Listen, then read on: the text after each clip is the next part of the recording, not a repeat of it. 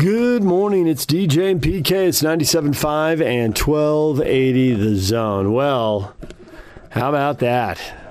What a night in the NBA. The Clippers beat the Lakers, sweep the season series. Not only does LeBron not play, but AD doesn't play. He's got back spasms, he's got an ankle thing, but he thinks he's going to be able to play tomorrow night in Portland, and that's a huge game. And AD, with an interesting spin, talking to the media about they don't want to be in the play-in games, but clearly they need games together to get back into rhythm and play their best basketball and they're still thinking title and they're not giving up on it and all that kind of stuff. And they need games. And he says, if they have to come in the play-in series, so be it. It's not what we want. We don't want to be in it, but eh, we need games if we get them there. so Dallas won last night. Dallas beat the Nets. Um, we'll have David Locke on later this morning and you know, Locke's theories on on the net is that they're going to score so many points if they have their whole team uh, it, their bad defense isn't going to matter. But of course, they don't have their whole team. Harden's out. Durant played. He was wildly inefficient. Only made about a third of his shots. Uh, Kyrie Irving had an awesome night and scored 45 points, 17 of 31 shooting, and all that. But the Mavericks got the win. They got the lead. Uh, kind of middle of the fourth quarter, and they got the lead up to seven, and then the Nets were scoring, but they couldn't get stops and they couldn't get back in the game. They couldn't get it down to a one possession game, let alone have the ball and a chance to tie or take the lead. So the Mavericks get the win, and with the Lakers, you know, LeBron's going to be out uh, for tonight's game against Portland. Somebody's got to lose there. If you're the Mavericks, you got to keep winning, taking care of business. You're going to pick up another game on the seventh place team. The Mavericks here, they they're in fifth, and they've got a clear path to holding on to fifth. It's not a done deal. It's not a lock. But there's obviously a path for them. They're better than the Blazers, and they're better than the injured Lakers, and now they've got a one game lead. So the Mavericks in fifth could be the first of the eight playoff teams where we really nail down. This is it. Dallas is going to be the five seed. the season ends a week from Sunday, and maybe we can finally see where one team's going to finish. I think the Jazz should finish one. I think if the Jazz beat the Nuggets tonight, they are the heavy favorite to finish one. Um, now, PK was just saying, well, if the Suns win in Atlanta, they're the heavy favorite to finish one. And there's a certain logic to that. And then, of course, they didn't win in Atlanta, so it doesn't matter. There goes that theory out the window. And the Jazz may not beat Denver tonight, so that theory could go right out the window too. But I think that given the fact here that the Jazz closed the season six games and three of them are against really bad teams that have nothing left to play for in Sacramento, Houston, and Oklahoma City. Um, win those three, now you got three games. You're going to go two and one or one and two in these other games. You know, you're you're kind of playing middling teams like the Warriors, so on any one night might get you but they're a 500 team, and the Jazz have largely been destroying the middle of the league. Minnesota accepted, thank you very much. The Washington Wizards accepted, thank you very much. So largely, uh, they've been doing well against the middle of the league. There have been a couple pretty significant exceptions to that statement. I get that. Um, now, Lakers and Portland. If Dallas is going to be five, then Lakers and Portland for six, seven. And if you're seven and you lose, maybe you win and you're eight. And if the Jazz get the one, you know, so I know they're doing this dance where nobody really wants to play a healthy Laker team, but it may not be a healthy Laker team, and the Jazz still may not play them. But right now, it seems like the Lakers could end up six, seven, eight, or out. You know, if, if they got to play in these play-in games and their guys aren't healthy, their two stars aren't healthy. Um, AD's quotes, he's planning on playing in Portland. Um, but how does your back feel after a night's sleep? Anybody who's ever had back problems can tell you that no matter how you feel one day, you might feel differently the next. I don't know what to tell you. He plays if he walks out there in the jump circle. That's what I think. Um, even if they say he's going to play at five o'clock, you know, you can you can get up out of a chair and all of a sudden, yeah, I'm not playing tonight. it hurts too bad. Things change. It just happens. All right, we'll get into that as the morning progresses. Coming up, Craig Bolerjack, Joe Ingles. Stay with us. Take the zone with you wherever you go. Let's go. Download the all new Zone Sports Network app on your phone and get live streaming of the zone as well as podcast editions of every show. From Salt Lake to Shanghai, Provo to Portugal, or Ogden to Oslo, wherever you go, we'll tag along. Let's go. Download the new Zone app by searching Zone Sports Network wherever you shop for apps. It's the Zone Sports Network app from 97.5 1280 The Zone and the Zone Sports Network. Good morning, DJ and PK. It's 97.5 and 1280 the zone. Who's ready to talk a little jazz basketball? We got Joe Ingles coming up. We got Craig Bolerjack right now. We had them both late in the show yesterday. We will never get them in the 6 a.m. hour, so always make sure we have them for you, the early risers. Bowler will drop a few last nights. He always does. He can't help himself. But you get the point. And the Jazz, look at this. A game up on the Suns big games coming up tonight with the Jazz at home against Denver, and the Phoenix Suns are also in action tonight. They actually have to. Uh, they got a little running games here. They got the Lakers coming up on the weekend, so we'll see how this goes. All right, here's Bowler with PK and I on 97.5 at 1280 The Zone. DJ PK brought to you in part by Mark Miller. DJ PK in the morning is brought to you by Mark Miller Subaru. Bowler, good morning. David James, Patrick Kinahan, how are you? Good. Well, I'm good. PK's great. and the reason is cut that up, Yak. Our mood is determined 100% by how the Jazz are playing. There's you. nothing else in our life. We are freakishly shallow people with very few links to other human beings. Cut that up, Yak. And PK announced and yeah. he is he is on board with this 100%. He has said this multiple times that he has never had more confidence in the Jazz and their ability to play basketball at a very high level than he is right now. This season. This season, yeah. He's, yeah, he's not he's not going back to the statues. No, we're talking this year, right now. Peak moment for the 2020-2021 campaign. Now, Bowler, are you also at the top of the wave in terms of confidence? Or like me, are you still looking at two guys injured on the bench? Like, when do you come back and how long does it take to get the rust off and be ready to go? Hmm, good conversation. I had the same combo with Locke last night about the, the level of play right now, which is really impressive, which I would, uh, would agree with PK because – the ability to adjust and continue to run their offense and play the defense that they are without Conley and Donovan is impressive. My next concern would be, and I'm not trying to be a negative guy here, but now blending those two back in when they come back, and how does that work? Look, If they can adjust without them, I'm guessing they can adjust with them back. They're all stars, right? And they can make the adjustment adjustments as well. If you look at it on on a, on a real positive side, which I know PK is Mister Positive. Yeah, no that's, question. That, that's the way he lives his life. As a it's always sunny. Always. always sunny and sandy. Yes, always. Danny so DeVito, happens, Pat Kinahan. It's yeah. a heck of a show. it's a heck of a show. And what happens is that what you have found out is that you have multiple young players that have shown their ability to adjust as well. And it's a deep team. Uh, and the other part of that is that they understand they're coming back. And so they're getting their minutes. They're playing for contracts. They're also playing for a purpose but also I think they understand too when these when Donovan and, and Mike come back, things are going to change up again. Right now, I'm intrigued with the way they play. Look, uh, Joe has done a great job. In fact, uh, is this a warm up show before Joe comes on today? Yeah. Okay. Yeah.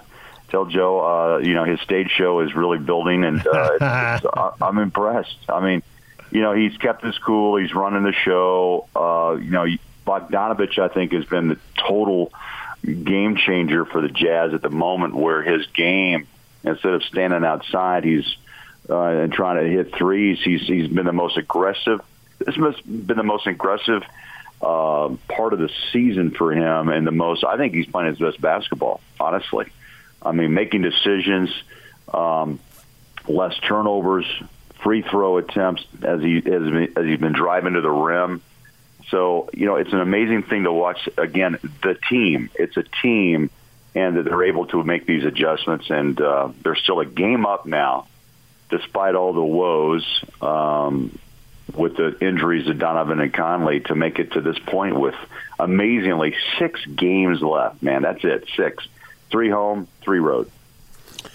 Yeah, I think Bogdanovich is the number one uh, reason why I have this most confidence this season because as I look at this team and into him individually, when the team was going well, he couldn't buy a basket to the point where he even he was willingly talking about it that this is the worst struggle he's ever had.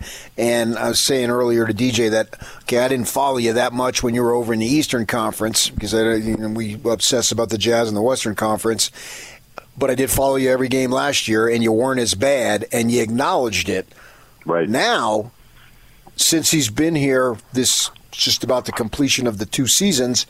This last stretch, it's the complete opposite you you by your own acknowledgement you never you said you hadn't struggled like this now i'm not sure he's ever played as certainly in a jazz uniform in my thought he yeah. hasn't played this well so i get that when the other two stars come back some of the role guys, Joe Ingles is not going to have the ball as much, Niang's probably not going to get as many shots. I understand all that. But Bogdanovich, even last year with those two guys was still putting up 20 a game and and Mike needed a whole season to assimilate and I believe he's assimilated now but the point I'm making is they go into the postseason and I'm assuming they're going to get the two guys back maybe I'm wrong to do it but I'm assuming they're going to get the two guys back and Bogdanovich is going to go into this postseason with the highest level of confidence he's probably ever had as an NBA player, knowing he can do so much. So he's going to add to it. Not that it's not going to be subtracted. He may not get as many shots, but the shots he gets and the plays that he makes, he's going to have a whole lot of confidence going forward.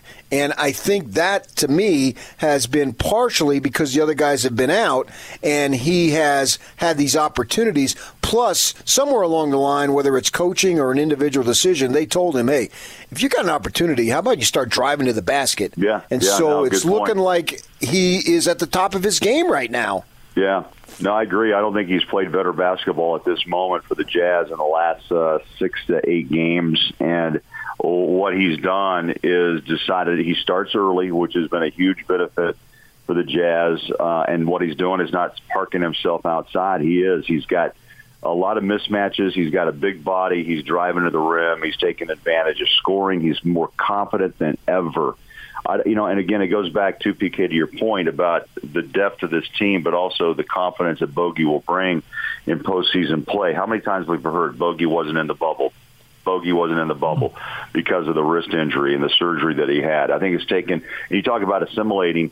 Uh, it took Bogey to reassimilate himself to the Jazz and maybe his own mind, his own confidence. Right after the surgery, we saw him flex the hand constantly. He wrapped it. He tried all multiple things, maybe for the first time. It takes time to recover from surgeries uh, but it's it's a shooting hand. So maybe he's finally forgotten about it, right? Maybe he's now more confident with the drive. Maybe he doesn't feel the sting as he once did. And I think that's what we're we're watching a guy who's finally returned to his level, and he went through all the highs and lows, mostly lows, by the way, as you said. When you when you get in front of a microphone and you actually, as a professional athlete, talk about I'm not I'm not at the level I should be. I'm playing the worst basketball of my career. And then to able to turn it around with coaching or his teammates encouraging him. And then he sees that opening when Mike and Donovan are out to be the guy to help to help this team push through a really difficult time. If he doesn't roll into the postseason with a load of confidence, I'm stunned because right now he is playing at the highest of levels, and the Jazz are are benefiting by by the play of Bojan Bogdanovich. So, do you expect uh, Conley and Mitchell back in the regular season, or do you think these last six games the Jazz just go as they've gone? It's going pretty well. They play three teams that are not even in the playoff hunt for the tenth spot, so they're playing three pretty lousy teams that are, that are basically done.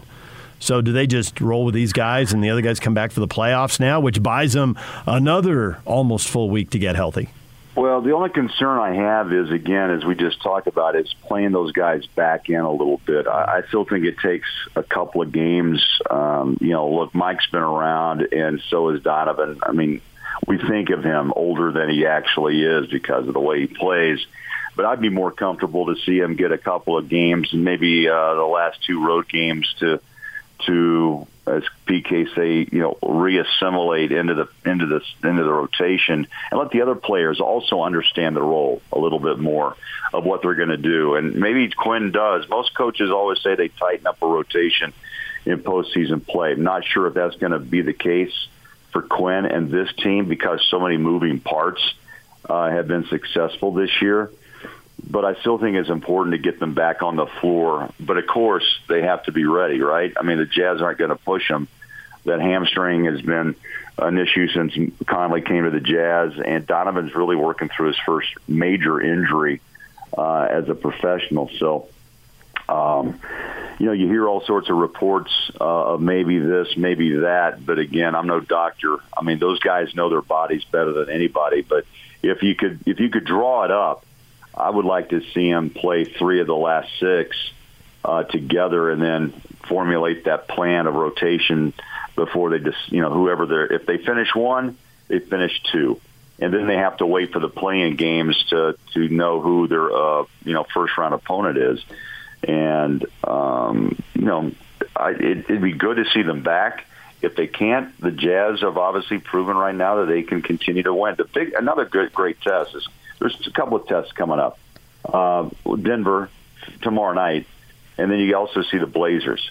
Uh, so those are a couple of games you can kind of uh, again judge how far the Jazz have come without Mike and uh, and Donovan. But I think the Denver Nuggets again have been a, a thorn in the Jazz side. I thought Jamal Murray's injury would put them down, but in fact, it's it's motivated them.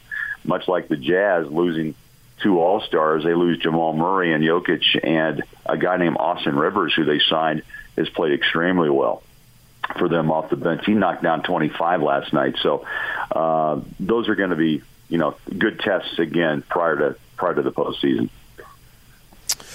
So a lot of times uh, you get to the arena early. Obviously, in the home games, you're there, and you see guys that aren't currently uh, on the roster in terms of health, but they're still working out a little bit. Have you seen either of the two do any any of that stuff before the game? No, they're basically PK still doing you know behind the scenes work. Honestly, I've seen Donovan take one very mild jump shot in his street clothes. That's it. so, you know, it's still behind the scenes. They, they're if they're working out, it's basically uh, at the uh, you know basketball Zions Bank basketball campus. Uh, but I still think it's still in that process of you know the rehab process, whether it's at the arena or at the practice facility. Uh, but no, we haven't seen him jump on the floor and do any sprints up and down the floor. At least I haven't. And you know, I get there before the players even jump on the floor, and you know they go through their their typical warm ups uh, with their uh, their coaches. So um, maybe still time is something that, that that Donovan needs along with Mike and. Uh, you know Mitchell's an- injury, ankle injury. If you look back at the replay, that still was pretty wicked. And uh, luckily, you know, it came out clean on the MRI, but it takes time, man. It takes time, especially the way he plays uh, as well, explosive play. And I think the Jazz will be more cautious uh, than than to try to see him get back on the floor. Uh, I'm guessing it'll be later than sooner, but you know, he's 24. Maybe he heals faster, but they want to make sure he's right before they hit the the road to the playoffs. Craig Bolerjack, TV voice of the Utah Jazz, joining us. Uh, I'm curious when you talk to, and I, I, know you can't talk to nearly as many people. There are places in arena you can't go, the COVID protocols and all that. But if you're talking to broadcasters with other teams, and uh, I know you're on Zoom calls that you don't participate in because I know you're following stuff, doing your homework. I, I, see you once in a while lurking in the background, Bowler. I know what you're doing. and so I'm curious what the feeling around the league is. Everybody's looking at the Lakers. Everybody is picking the Lakers, not everybody, but the vast majority of people are picking the Lakers if they're healthy to defend their title. And it's gotten to the point now that they aren't healthy. The fact that LeBron came back and then had to go away again is a huge red flag, and people still don't want to count him out because he's been so good for so long, yeah. and they just won the title. So I'm wondering if there's any feeling, talk around the league. Do they know anything? Are they thinking the same thing PK and I are thinking about his health? What do you know?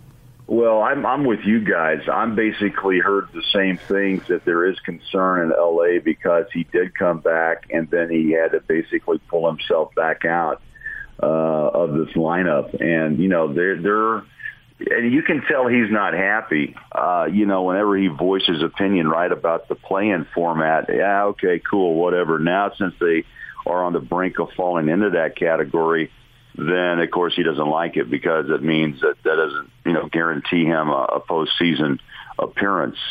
But you know, LeBron, I think there's a, the respect that he has is is earned, and that's the one thing that I've always felt. Look, you may love him, you may not. Uh, the bottom line is respect him because of the way that he plays, and if he is healthy and AD is healthy, yeah, they're going to be an incredible opponent to take on. You know what would be incredible if you see the Clippers Lakers uh, in the four five spot. Um, wow, would that open the door for many teams in the West, knowing that one of those teams wouldn't make it out of the first round?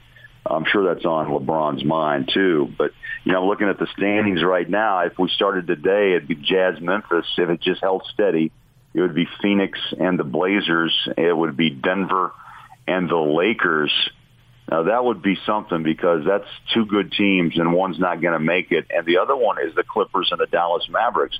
And with the way Luka's played, there's a lot of thought about are they the sleeper, you know, in the West. So um, we'll have to wait and see. I mean, the season ends on the 16th, and the play-in games start what two days later, and then the playoffs start on the 22nd. So I mean, it's just around the corner. Some answers are coming, but to your point, I can't count out the Lakers unless LeBron's on the bench. Uh, then LA's chances are basically null and void. But if he's on the floor and healthy, then of course watch out because I, I know what he's done in the past. We all we all have seen it, and you have to respect that. Bowler, as always, we enjoy having you on. Whether you're closing for Joe or opening for Joe, it doesn't really matter to us. Well, you know, I'm just looking for tips. You know, I hope he shares the tip jar after his show uh, is over. You know, I warm him up, so I've got to, you know, hopefully get a little, a little something a little, for the effort. Yeah, yeah. But tell him, you know, look, man, just keep, you know, keep being Joe. Bowler, we appreciate it. Good to talk to you, and we'll talk to you again next week. All right, guys. Take care. Have a good weekend. There's Craig Bolerjack. TV voice of the Utah Jazz. He'll be on the call tonight as the Jazz play the Nuggets. And as always, they will be feeding you updates on the score from the Suns game as well. All right, when we come back, Joe Ingles, the man, the myth, the legend. He's coming up next. Stay with us. Take the zone with you wherever you go. Let's go. Download the all new Zone Sports Network app on your phone and get live streaming of the zone as well as podcast editions of every show. From Salt Lake to Shanghai, Provo to Portugal, or Ogden to Oslo, wherever you go, we'll tag along. Let's go. Download the new Zone app by searching Zone Sports Network wherever you shop for apps. It's the Zone Sports Network app from 97.5 1280 The Zone and the Zone Sports Network. Good morning, DJ and PK. It's 97.5 and 1280 The Zone. Time to hear from Joe Ingles. He joined us in the 9 o'clock hour at the end of yesterday's show. Had plenty of things to say, everything from uh, Quin Snyder to Renae to his teammates to his own stats that he doesn't understand. Joe, on a wide range of topics, right now on 97.5 at 1280 The Zone. Hey, yeah! This is the Zone Sports Network. Back to Joe, and he'll flush. And it's time to hear from the best looking, most charismatic, and certainly the most intelligent member of the Utah Jazz. Jingle bells! Joe Ingles. Gives it back to Joe. To the cop, slams it in. And yes, for the record, Joe wrote this introduction. This is the Joe Ingles Show with DJ and PK. Who? On 97.5 1280 The Zone and The Zone Sports Network. DJ PK, it's 97.5 and 1280 The Zone. The Joe Ingles Show with DJ and PK is brought to you by Cypress Credit Union. For a limited time only, get a free Utah Jazz signed Joe Ingles jersey when you open a new Dream checking account with direct deposit at Cypress Credit Union. Cypress Credit Union, your future is our future. Time to welcome in Joe Ingles. Joe, good morning. Good morning. You sound happier and more upbeat. Is that because you haven't got a technical foul and you haven't had to get lectured when you go home recently? You've been keeping it. You've been living on the right side of the line, Joe. Um, nah, the technicals don't phase me either way. that's, that's, not that's not going to ruin my day. Um, no, I'm just, I, you know, the the best thing about it is I think I'm just enjoying the weather. I'm so glad the sun's uh, finally out properly, like out, and it's shining and it's hot. I'm with you. I think a lot of people are. We all are. Yeah, right? It's been bizarre. So I'm glad that I woke up this morning and my lawn was being mowed and I could stand outside and have a coffee and it was a good start to the day. Yeah, for sure.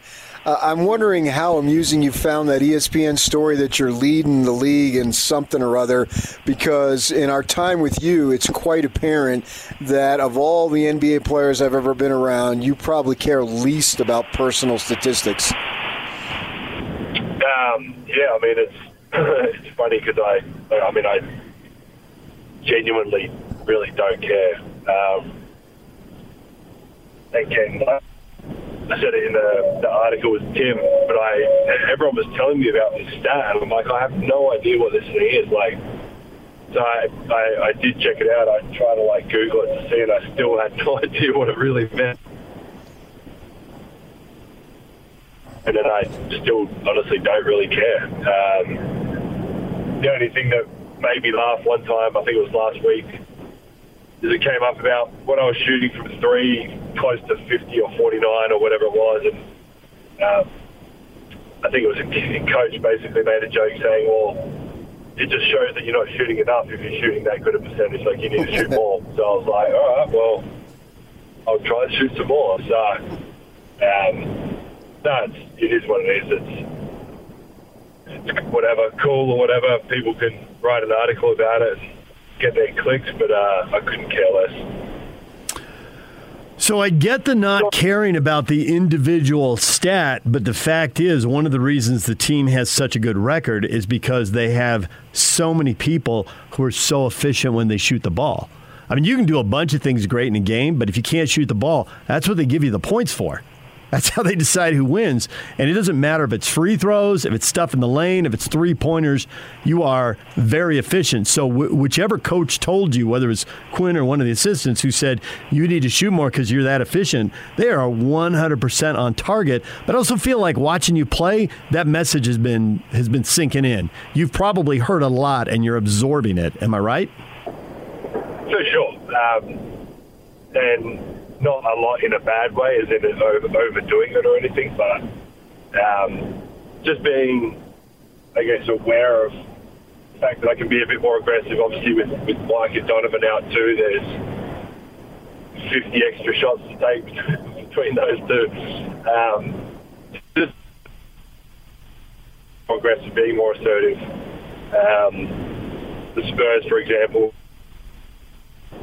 pick and roll going to my left um, to try and stop my, my drive going left. And that's why, I mean, I, I think I missed the first three or four or something, but coach was like, that's the shot you get. Like, um, so that first time out, it was like, all right, Rudy set it, set it a little bit lower and I'm going to shoot it every time. And obviously, I feel like eventually, even if I miss a, a couple of them, I'm going to make some. Um, so I just kind of had to stick with it, I guess, and um, that, that's probably a little bit of the difference of in the past. Um, probably not kind of more recently, but like earlier on in my career, if I missed those first couple, I was a lot more hesitant to, to keep firing them up.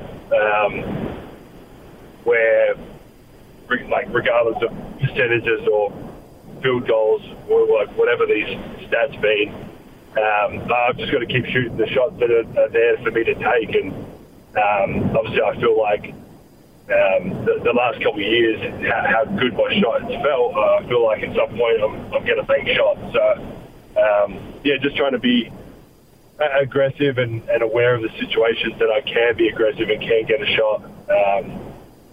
Because I think we saw that there was a few possessions even last night that we get we don't take some shots that are that are good shots because we're trying to get a better shot, but then we end up getting stuck in late clock. And I said it to Trent a couple of times. Like Trent was almost getting, it was like it was him getting stuck with the ball with five seconds a bunch of times. So we've uh, we, we've got to take the shots as a team when they're there. Um, and as unselfish as we are, we've got to take, um, even though we think we can get a better shot sometimes, we've still got to be able to take um, those good shots.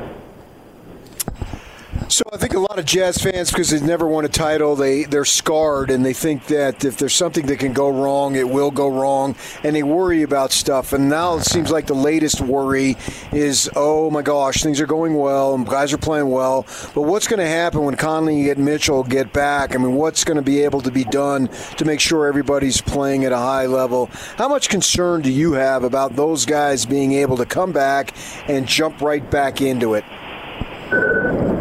Zero. That answer your question. yes, it does, and that's what I thought your answer would be. Uh, but I, mean, I don't get, get I don't get why people get worry. Exactly. Let's not get it twisted. We won. I don't know how many games in the year before they like say before Donovan did his ankle. What was our record? Our record was like I don't know, forty something and eight or ten or eleven or something. Like we won all those games with our full team. Like I missed a couple. Mike might have missed a couple early on. I think Donovan missed one. Um, I think I like out of anyone, I think I probably missed the most in that first like half of the year with the four games I sat out with my Achilles. Um, so let's not get it twisted. Like there's no magic potion that they're out and we're playing well. Like we were playing probably better with those guys in our team. Um, like yeah, we've had to figure out different ways at the moment. Like Trent's come in and played well. Um, different guys, JB, Jarrell's come in and played well. Spot his kind of spot minutes. Like these guys have come in and played well, and I think I think that's a good thing for our group. If something does happen, knock on wood, later on in the, the year or the playoffs, we've got guys that are confident to be able to come in and, and, and play meaningful minutes. Uh, I think Trent's probably the most obvious one to the eye because he's he's been out there with our main group for, for big stretches. Um, but like JC's had to, to take more responsibility. I'm playing basically full time point guard except for when Trent's in the game, uh, which is, is different for me. Um, like George starting it, he, he's playing really well. Bojan's um, definitely kind of upped his, his level and probably just more his efficiency. Taking taking the shots we wanted him to take early on in the year, um, and obviously also making them. Um, but when those guys come back, it doesn't change. I mean, we've got two more pretty pretty special players that are going to come in and be aggressive and play their games, and, and we'll all figure it out. I'll go back to the bench, and George will go back to the bench, and we'll we'll uh, kind of go back to how we were playing early on um, for that first kind of half, three quarters of the year. You know, I thought there were a couple of really interesting things in that story that ESPN.com did on you and the your your true shooting percentage and all that. There were a couple nuggets in there, and one was you talked about a specific play that bugged you. A coach must have queued it up where uh, Trevor Ariza was in the paint getting ready to take a charge, and they throw the ball to you, and your three point shot at that point is so long and so slow that he's able to get all the way out and contest it, and you your quote sounded like you were horrified. I mean, I, I, read it, I didn't hear it, but having interviewed you enough here on, on your radio show, it just sounded like you were horrified, and there was a big motivator for you to change your game. How de- can you tell people how deep a dive and how detailed these individual film sessions are, and how much some of this stuff sticks with you? Yeah, it's it's almost like uh, one of those things that you like go to bed thinking about because it was my I think it was my first year. It was it was early on in my career, probably my first year or two.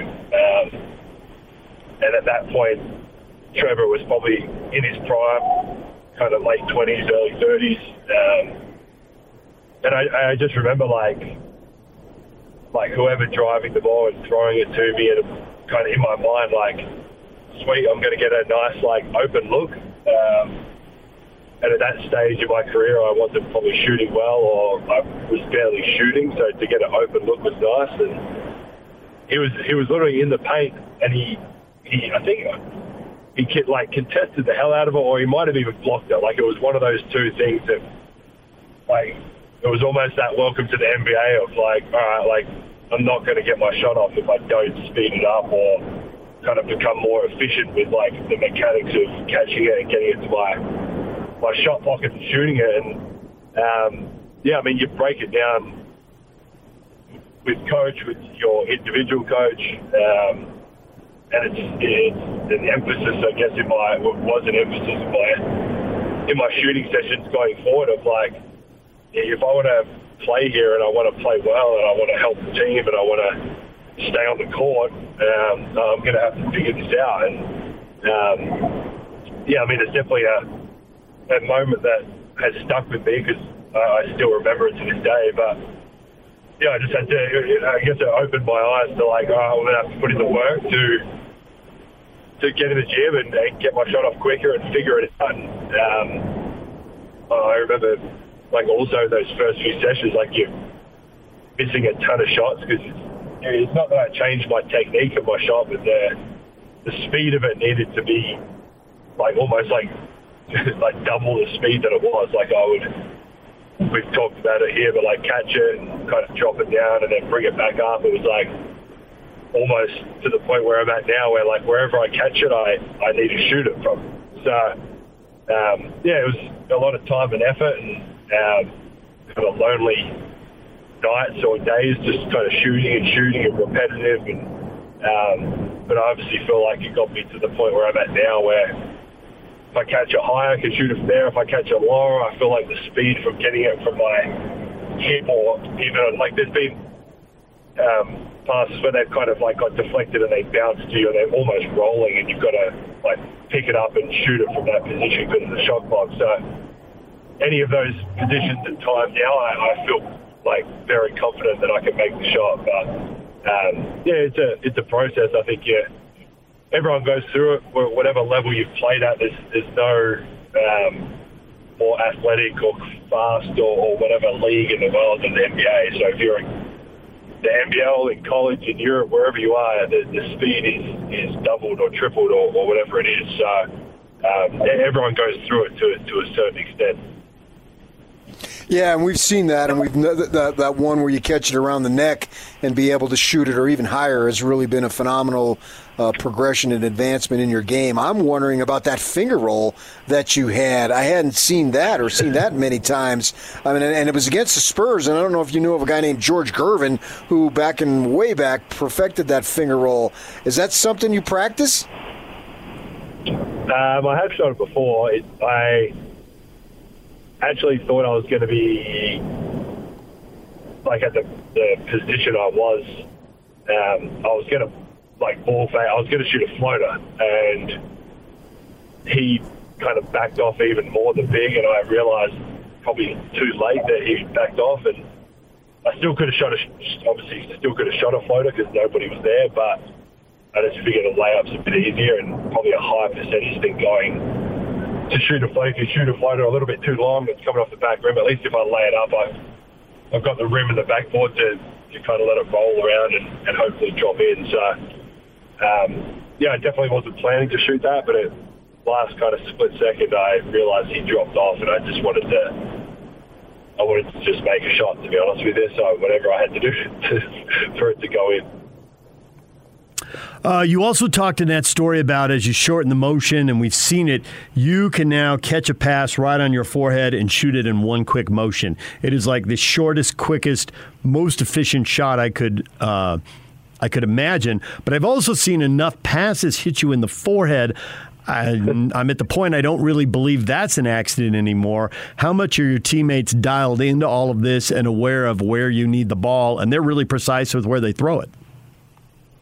Yeah, I mean we've got um, little like I don't know, like sayings or jokes within the team, um, or coach. Like coach, you guys know, coach, coach comes up with like some crazy ass name for like everything. So um, there was one day that I don't know what point it was. It was probably I'm, I'm assuming it was after a day we had like 30 turnovers, and he was probably losing his mind and was 15 coffees deep at 5 a.m. and hadn't slept and. Um, one of those days, and he, he came in talking about throw, like throwing strikes. Like if we if we want to be a good team, we want to obviously help our, our teammates out by passing the ball well. For, for me to get Donovan a shot, and and again, it goes back to a little bit of that is like the, the time that you have to actually shoot the ball. Like it's if you get a bad pass, it can affect you actually being able to catch and shoot the ball. And we've got we got guys that catch and shoot the ball at a, a really high level. I don't know how what percentage anyone shoots or anything, but I know for a fact the way we shoot the ball at practice and in games, like we've got a team that can can shoot the ball at a high clip. So if we throw strikes, then we we're actually like we're obviously able to be able to shoot the ball and, and, and make the make the shot. So um, we put a lot of emphasis at. Uh, granted, we haven't had many practices this year, but um, on throwing like so if it's five on zero, we'll be like scripting through some offense, going through what we want to run for the next game or whatever it is, and if you don't throw a strike and it's a bad pass, like we're redoing the offense. Like coach is making the that group go again and like redo the whole like the, the whole play or set or whatever we're doing. So I mean, guys are dialed into it because we don't have a choice. Like coach is going to hold us accountable to it, which is is is good, and it's it, like even the players to a certain extent. Like sometimes you think coach is overdoing it with some things, or like does it does it make that big a difference or, or whatever? But it, it really does, and I think our guys dial into those things, and we we try and be as good as we can at them. I think like the turnovers is is another one. Like we we do have games of, of high turnover games, and some of them it's like we we are an unselfish team. We're going to move the ball. We're going to pass the ball. We're going to have more turnovers than other teams because we are unselfish. But it's the it's the bad turnovers that hurt you the most. The ones where, like, the, I had one like I threw it to Rudy in transition and it bounced off his hip or whatever. Like those ones, like that was a bad one because one, Rudy was running full, full speed and I threw it way too hard. But um, that's just an example of a, a bad one. Like if you are driving under the hoop and trying to find Rudy late or trying to kick it out for a better shot or, or something like that, it's, it's a different turnover to to a live ball turnover, which gets them in transition, and then we're running back and we have to euro foul, or, or we're giving up an and one because we're late on on running back in defense. So um, we, we do take pride as a team on those those little details, um, and, and I think it makes a difference. You can roll your eyes sometimes, thinking coach is a little crazy, but um, he, he knows what he's talking about, and, and and our guys dial in on it, dial in on those things, and, and try and do it when we can. So this is a get what you need day for the Jazz, and Joe Ingles has everything that he could possibly need. What does he want or do on a get what you need day? Um, I literally just drove into the parking lot of the facility right now. I'm sitting in the car park. There's nobody else here. I think Mike uh, Elliott's here and a couple of our trainers. Um, so I dropped Jacob at school, came in, had to speak to you knuckleheads, and then yeah, I'll just go in, get some recovery, get some treatment. Um, for me, it's especially with the guys out at the moment, just about the, re- the re- recovery um, and all that stuff. So, um, yeah, get some recovery in for the next probably couple of hours. I'll be here, and then get home by lunchtime, have some lunch with Renae, and go pick up the kids from school later. Probably take them to the park or out, like in out out out of the backyard or whatever, get in the sun, and um, that'll be about it. So, a relaxing day for me. American life for an Australian. I like it. Trying to be as un-American as. You know me. There's, if, if, if there's going to be one person that's trying to stay uh, stick to his roots of, of Australia, it's me. Well, I don't know how you handle it here in Australia or down in Australia, but here in America, as guys, we try not to mess up Mother's Day, and I would recommend uh, Pajamagram or Minky Couture, but for no particular reason. That's just me, just throwing it out there. That sounds uh, like a cheap, a cheap, uh, quick gift that you forgot to, it was Mother's Day, and you were like, "Quick, let me go get a blanket." Those are classy, high-end gifts, and bite your tongue. Well, you make sure you take a you take care of Renae. Renae. I uh, she's probably not listening to this because I don't know what she's doing right now. But uh, like, she's not. She's on the board of uh, show up though. You should. Uh, everyone should get on board of that. So she's going to Yeah, I help. saw that. What is that about? Um, it's we're with Spencer Cox's wife, um, who's what do they call her, the first lady of Utah or something like that. Yeah. Um, yeah.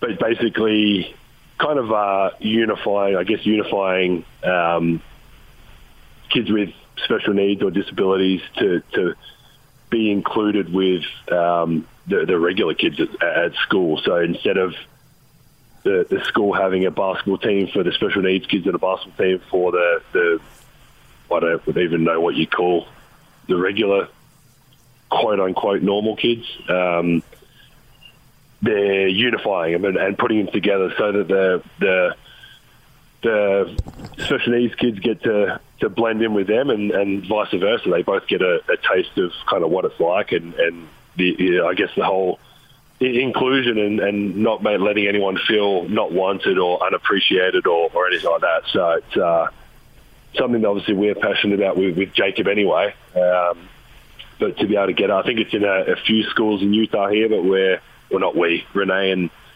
the board that, that she's on, um, with Abby Cox and, and Ash. I think Ryan Smith's uh, Smith's wife is on it as well. Um, trying to get it in basically in every school so that the, the option is there, and it's. Um, I mean, I think it's something that's extremely important. I think not just in in schools, but in every workforce and job and company. I feel like it someone with autism or invisible disability or whatever it is shouldn't be not included or not looked at for a job just because of, of what they're dealing with. So, um, yeah, it's it's pretty cool, and it gives Renae uh, a hell of a lot of work to do, which she's she's excited about.